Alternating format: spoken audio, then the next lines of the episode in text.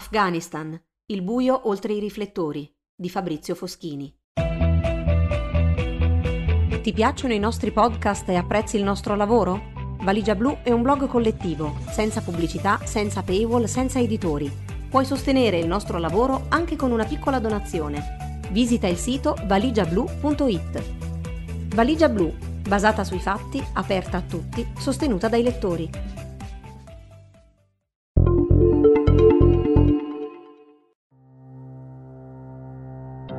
La guerra infinita al giro di Boa. Possibile che sia finita così? Lo shock del collasso del governo afghano, della fuga del presidente Ashraf Ghani, dell'entrata trionfale dei Taliban nelle città è superato solo dall'inaudita constatazione che la guerra in Afghanistan è finita. Ma è davvero così o il 15 agosto 2021 non segna piuttosto l'inizio di un nuovo capitolo nella serie di crisi politiche che tormentano il paese da oltre quattro decenni? Ripercorriamo gli eventi che hanno portato alla caduta della Repubblica Islamica d'Afghanistan, nata nel 2004 al termine di un processo costituzionale scaturito dall'intervento NATO e dalla cacciata dei Taliban a fine 2001. Dopo anni di impasse militare, seguiti al ritiro delle truppe NATO dai ruoli di combattimento nel 2014, anni comunque segnati da una lenta ma inesorabile avanzata dei Taliban in molte zone rurali del paese e da crescenti problemi di tenuta della compagine governativa traducentesi in una paralisi amministrativa, uno dei principali momenti di svolta sono stati gli accordi di Doha del 29 febbraio 2020 tra gli USA e i Taliban. Con essi l'amministrazione Trump ha firmato un trattato di pace con il movimento islamista, che senza vincolare quest'ultimo al rispetto di condizioni precise verso il governo afghano, escluso dai negoziati, stabiliva una tabella di marcia e un termine ultimo per il ritiro definitivo delle truppe NATO, ancora presenti in varie installazioni militari, principalmente in ruoli di supporto, in cambio della promessa di cessare gli attacchi contro di esse e non permettere ad Al-Qaeda e ad altri gruppi jihadisti di minacciare la sicurezza degli USA dall'Afghanistan. I Taliban hanno ottenuto così un insperato riconoscimento politico e militare e la loro macchina propagandistica una data certa e ormai prossima per la vittoria, con la quale galvanizzare i propri combattenti. Dall'altra parte il governo afghano si è dimostrato incapace di comprendere la portata dell'avvenimento e le sue componenti sono ricadute nelle consuete faide intestine per accalapiarsi nomine e prebende. Neanche lo stentato avvio dei negoziati di pace tra i Taliban ed il governo afghano, sempre a Doha il 12 settembre 2020, ha cambiato il quadro.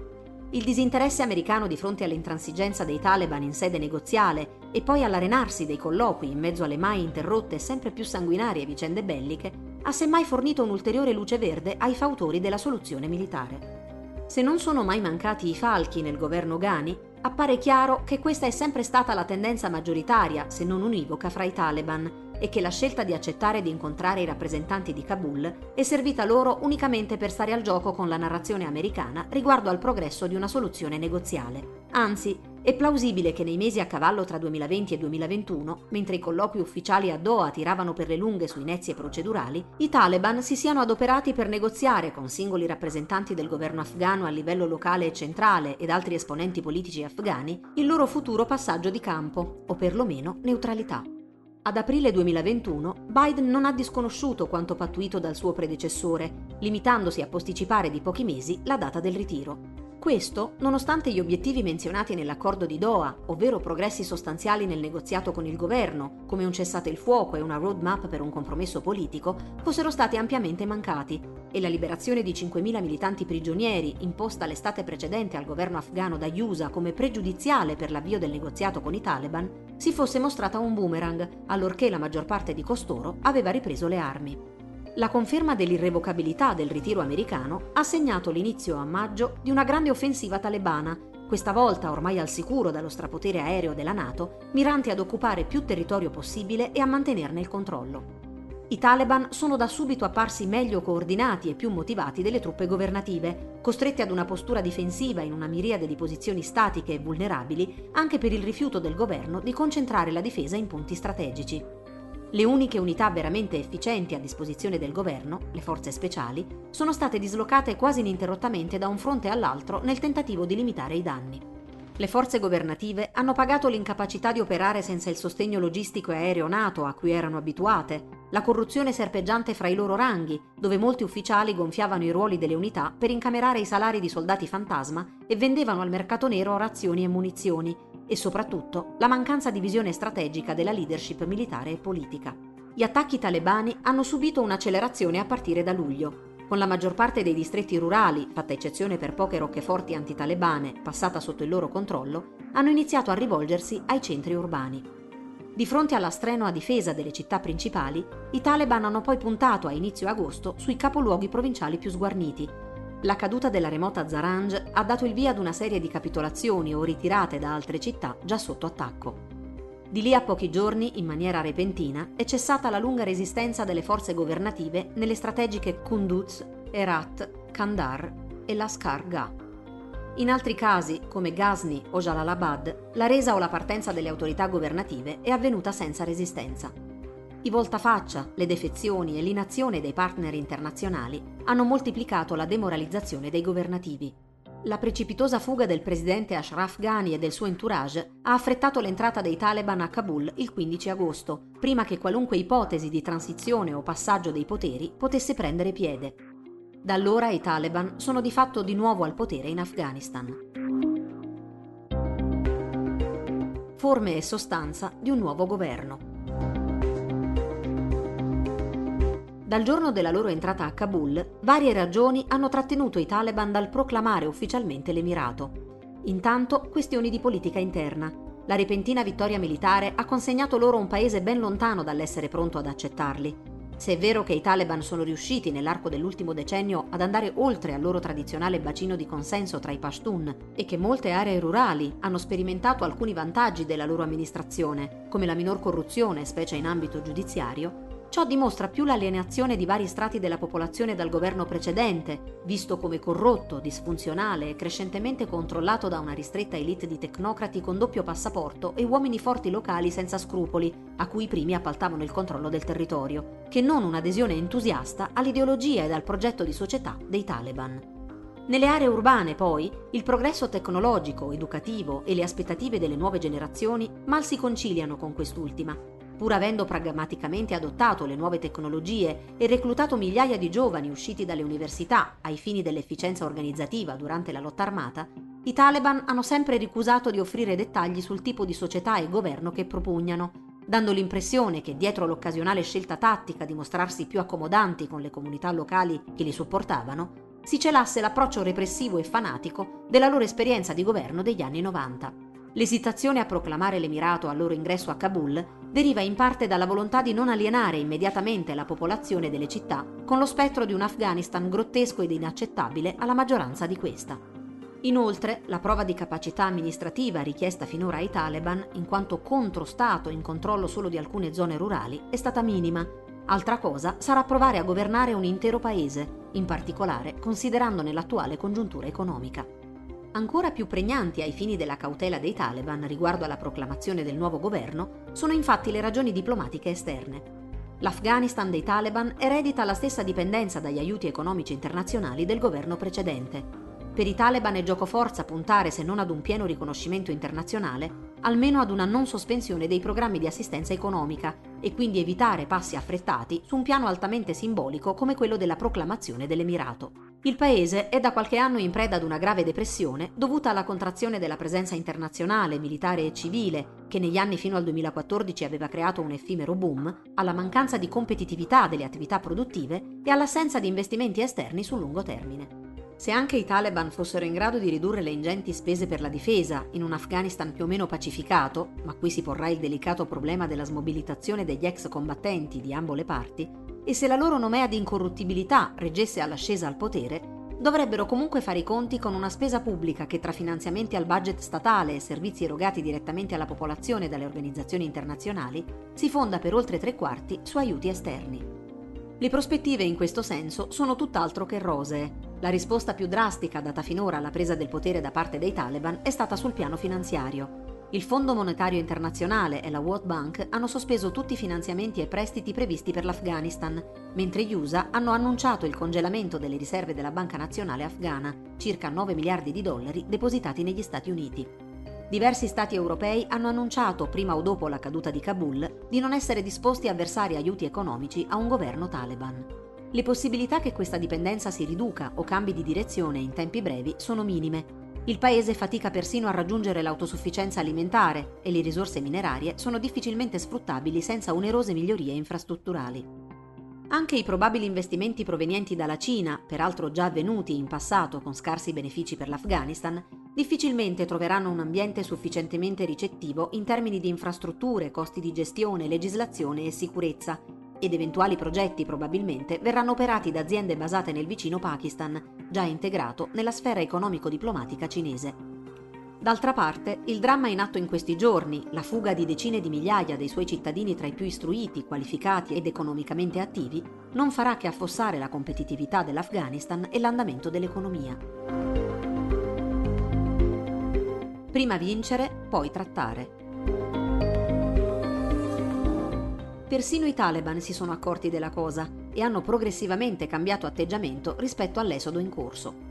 Da un lato, la fuga di quegli afghani per loro incorreggibili, cioè che nell'ottica del movimento islamista appartengono agli stranieri per lealtà e stile di vita, in contrapposizione ai veri figli del paese che ne difendono i costumi tradizionali e tradizionalisti, è un vantaggio. L'evacuazione occidentale risparmia ai Taliban il poco popolare compito di ripulire l'Afghanistan da una genia di abitanti che mal si concilia con la loro visione del paese futuro. D'altronde, già dalla fine del 2020 i Taliban avevano intensificato una campagna di omicidi mirati di personaggi per loro scomodi. Giornaliste, attiviste e altre donne attive nella sfera pubblica, magistrati e membri della società civile, con l'obiettivo non dichiarato, appunto, di intimidire e spingere alla fuga esponenti di categorie indesiderate. D'altra parte, l'entità dell'esodo attuale offusca lo splendore della vittoria talebana e ne mina le future prospettive di stabilità. Ignorate dall'Occidente concentrato sul microcosmo dell'aeroporto di Kabul, altrettante situazioni di crisi si stanno verificando ai confini terrestri del paese, dove masse di profughi di ogni estrazione sociale premono sulle neocostituite autorità talebane per poter viaggiare verso i paesi vicini, che già dai mesi scorsi hanno prontamente chiuso i confini, non fosse altro che per procurarsi i mezzi di sostentamento immediati. I Taliban, inizialmente estremamente collaborativi con il governo USA riguardo all'evacuazione, hanno adesso assunto un atteggiamento di chiusura rispetto all'uscita dei cittadini afghani dal paese. La necessità di consolidare la propria posizione su un piano più che strettamente militare spiega invece l'apertura dimostrata dai Taliban nei confronti di altri gruppi politici afghani. Ottenuta la vittoria militare, i Taliban sono più che disposti a negoziare, da una posizione di forza pressoché totale, con quasi tutte le fazioni afghane a disposizione. Il nodo rimane quello della legittimazione internazionale. I Taliban cercano di mostrarsi inclusivi e cooptare altri esponenti politici, anche membri del precedente governo, pur di arrivare ad un nuovo assetto istituzionale attraverso almeno una facciata di processo negoziale che possa essere venduto come legittimo alle diplomazie globali. In questo senso, anche la resistenza antitalebana dichiarata nella provincia del Panjshir dal figlio e omonimo del comandante Massoud si iscrive più in una dinamica di negoziazione dei futuri assetti istituzionali che in una replica della lotta per il potere tra due governi rivali come quella tra Taliban e Alleanza del Nord negli anni 90. L'argomentazione del vicepresidente Amrullah Saleh, anche egli Panshiri, di essere divenuto il legittimo capo di Stato in seguito alla fuga di Ghani potrà anche essere ineccepibile dal punto di vista costituzionale, ma la realtà sul campo è molto diversa da quella degli anni 90. Vari elementi del campo antitalebano nel Panjir condividono certo una sincera opposizione ai Taliban, nel senso della difesa della loro identità e autonomia politica, se non proprio di quella degli ideali democratici menzionati dal giovane Massoud. Ma i Taliban oggi controllano le altre province e distretti del nord-est, che allora fungevano da retrovia per Massoud padre. Ne appare chiaro quali, tra i paesi regionali e non, potrebbero essere interessati a sostenere la lotta del Panjshir, se lo scontro tra India e Pakistan e l'appoggio adamantino di quest'ultimo ai Taliban non lasciano dubbi sul ruolo che l'India potrebbe decidere di giocare, gli altri sponsor tradizionali delle forze anti-talebane, Iran e Russia, sembrano aver adottato una politica più ambigua e attendista. Gli stessi politici panshiri sembrano aver optato per una strategia più cerchiobottista. Entrambi fratelli di Ahmad Shah Massoud, zii del suo giovane successore, figuravano nella delegazione di politici afghani che al momento della caduta di Kabul si è recata in Pakistan in una palese presa d'atto dei nuovi equilibri di potere. Il Panjir comunque presenta un problema scottante per i Taliban e questo ancor più dell'approccio inclusivista, spiega la loro reticenza a un'offensiva militare in piena regola. Un campo di battaglia difficile e dal così alto valore simbolico rischia di moltiplicare gli effetti di qualunque insuccesso militare, anche parziale, in cui il movimento islamista dovesse incorrere. Difficoltà prolungate potrebbero poi scombussolare i precari equilibri raggiunti dai Taliban nel nord dell'Afghanistan, dove lealtà ambigue sottendono ai patti che in molti casi hanno visto miliziani locali passare dalla parte dei Taliban o acquiescere alla loro recente avanzata. E altri paesi, vicini e no, potrebbero sempre decidere di tenere in piedi logisticamente la possibilità di una resistenza del Panjir come leva per fare pressione sui Taliban. L'indomani della vittoria inizia a presentarsi complicato per i Taliban e il loro nervosismo traspare sempre più frequentemente per le strade di Kabul, dove all'euforia e alla relativa tolleranza dei primi giorni sono subentrate esasperazione e aggressività nei confronti dei cittadini, giornalisti o semplici passanti. Intanto, nella capitale, sono iniziate con discrezione le cacce all'uomo, con numerose testimonianze di ricerche porta a porta di specifici individui da parte dei miliziani, a smentire l'amnistia ufficiale proclamata dal movimento sia che si tratti di regolamenti di conti su iniziativa privata o di singoli comandanti, sia che si tratti di una politica consapevole, volta a controllare o eliminare eventuali voci critiche o personalità attorno alle quali si potrebbe cristallizzare un'opposizione, quello che è già successo in altre province, ovvero arresti ed esecuzioni sommarie di oppositori, ex militari, intellettuali, potrebbe accadere dilazionato nel tempo anche a Kabul. Diritti e doveri Nel frattempo, molti si chiedono quale sarà il destino dei pochi ma mirabili traguardi raggiunti in termini di sviluppo dell'istruzione pubblica, eguaglianza di genere e rispetto dei diritti umani durante il ventennio di presenza internazionale in Afghanistan. Nella loro nuova veste governativa, i Taliban non potranno più rimandare a lungo il fare chiarezza sui propri progetti al riguardo. Già dalle prime disposizioni amministrative e interviste rilasciate emergono però particolari poco rassicuranti, che riportano ai giorni più cupi dell'Emirato degli anni 90, come il bando alle performance musicali. Se recenti episodi mostrano come anche la libertà di informazione sarà sottoposta a grosse limitazioni o rischi, rimane da stabilire l'esatta entità della minaccia portata ai diritti delle donne. Anche qui, tra le dichiarazioni ufficiali dei Taliban e la prassi effettiva, intercorrono delle notevoli differenze.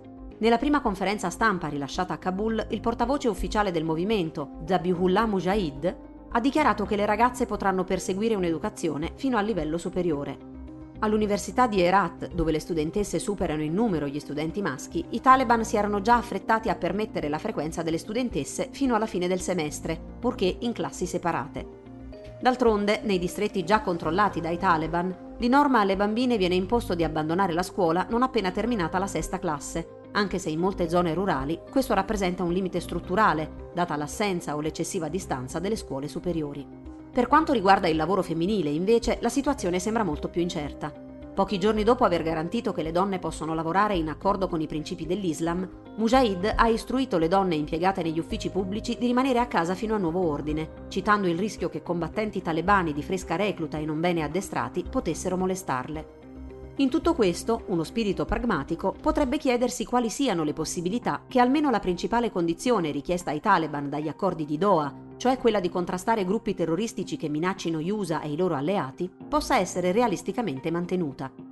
Gli attentati di giovedì 26 agosto, pur nella caotica mancanza di sicurezza dell'aeroporto di Kabul assiepato dai profughi, non promettono bene. I Taliban potranno reprimere l'ISIS, come hanno già fatto in passato, ma non eliminare facilmente altri gruppi militanti, spesso con ideologie e obiettivi altrettanto settari, a cui sono invece legati da vincoli individuali e politici. Al momento della conquista di Kabul, ad esempio, i Taliban hanno liberato migliaia di detenuti dalle carceri governative, inclusi molti militanti affiliati ad altri gruppi islamisti con tendenze anche più radicali e fautori di un judaismo transnazionale, tra i quali almeno uno dei principali leader del TTP, Tehrik e Taliban Pakistan, Fakir Muhammad, subito apparso a Jalalabad circondato dai miliziani suoi seguaci. Quello che è chiaro è che la cooperazione sul fronte antiterrorismo e ancor più su quello della lotta alla produzione di oppiacei e al narcotraffico, unico settore dell'economia afghana a non conoscere mai crisi, costituiranno gli unici punti di forza della diplomazia talebana per ottenere qualche riconoscimento internazionale. I Taliban non mancheranno poi di sfruttare a proprio vantaggio la necessità dei paesi europei di trovare un partner istituzionale in Afghanistan per contrastare un altro fenomeno che li preoccupa, ovvero la crisi dei rifugiati, che non potrà che intensificarsi nei mesi a venire. Solo gli sfollati interni causati dalle recenti campagne militari assommano, secondo stime approssimative, a varie centinaia di migliaia. A prescindere dalle prese di posizione ideali sull'opportunità di una cooperazione o addirittura di finanziamenti rivolti ad un futuro governo Taliban, è doveroso in primo luogo un atteggiamento responsabile verso le vittime civili del conflitto, per risparmiare loro di diventare ostaggi della politica internazionale, dopo esserne già stati abbandonati nel momento più critico. Ma forse è già tardi. Riguadagnati a un altissimo costo di vite umane i canonici 5 minuti di notorietà sul palcoscenico globale, l'Afghanistan si avvia di nuovo verso una crisi che rimarrà pietosamente ignota ai più. L'ossessiva attenzione mediatica per il dramma all'aeroporto di Kabul nasconde la cecità del nostro mondo riguardo a tutto quello che succede al di fuori del suo interesse immediato e contingente, dettato dalla presenza dei nostri e opportunamente pilotato dalla narrazione americana, che si sforza di identificare nell'evacuazione una missione di ripiego in cui riportare un successo, se non altro emotivo, che ci sciolga da impegni futuri.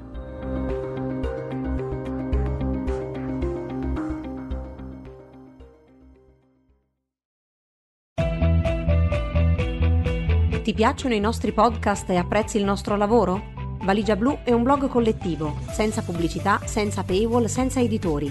Puoi sostenere il nostro lavoro anche con una piccola donazione. Visita il sito valigiablu.it. Valigia Blu, basata sui fatti, aperta a tutti, sostenuta dai lettori.